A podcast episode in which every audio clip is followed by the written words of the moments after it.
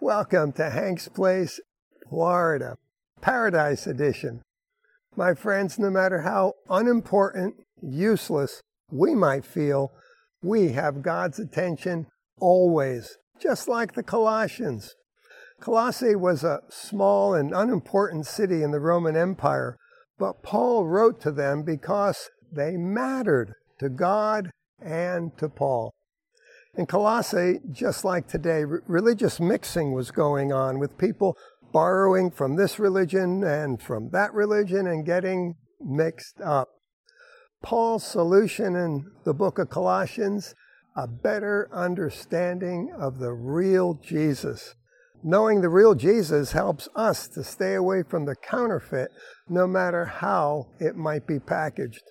So, Paul provides some good news details. He tells them that salvation is all God. God is the one who has qualified us. God is the one who has made us partakers of the rich inheritance in Him. It's not our efforts. God has delivered us from the powers of darkness. It's God who has translated us into the kingdom of Jesus Christ, the Son of His love. It is God the Father who has written the greatest love story ever told His Son Jesus and His bride. That's us. Now, Jesus has provided redemption forgiveness of sin, and it's all through His blood. It's all His doing, His work. Here at, at the beach at Venice, there are some really misguided people.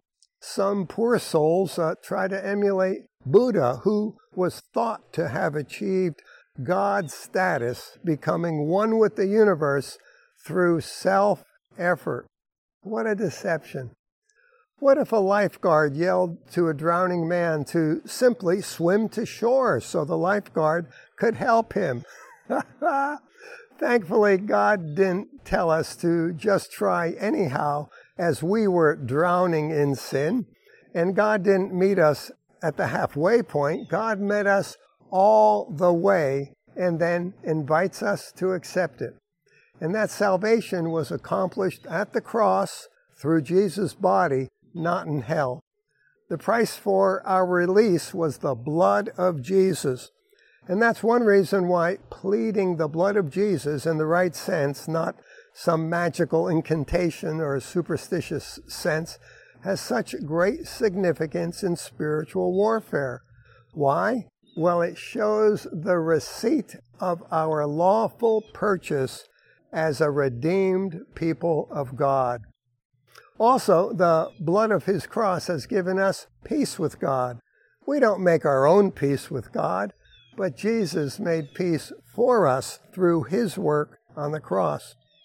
The blood of the cross speaks to us of a real physical death, the death of Jesus Christ in our place, on our behalf, before God. That literal death in our place and the literal judgment that he bore on our behalf is what saves us. So, dear friend, believe upon Jesus Christ. He's the one who makes us holy and blameless and above reproach and approved by God, and far more than simply delivering us from the fires of hell, He causes us to come alive.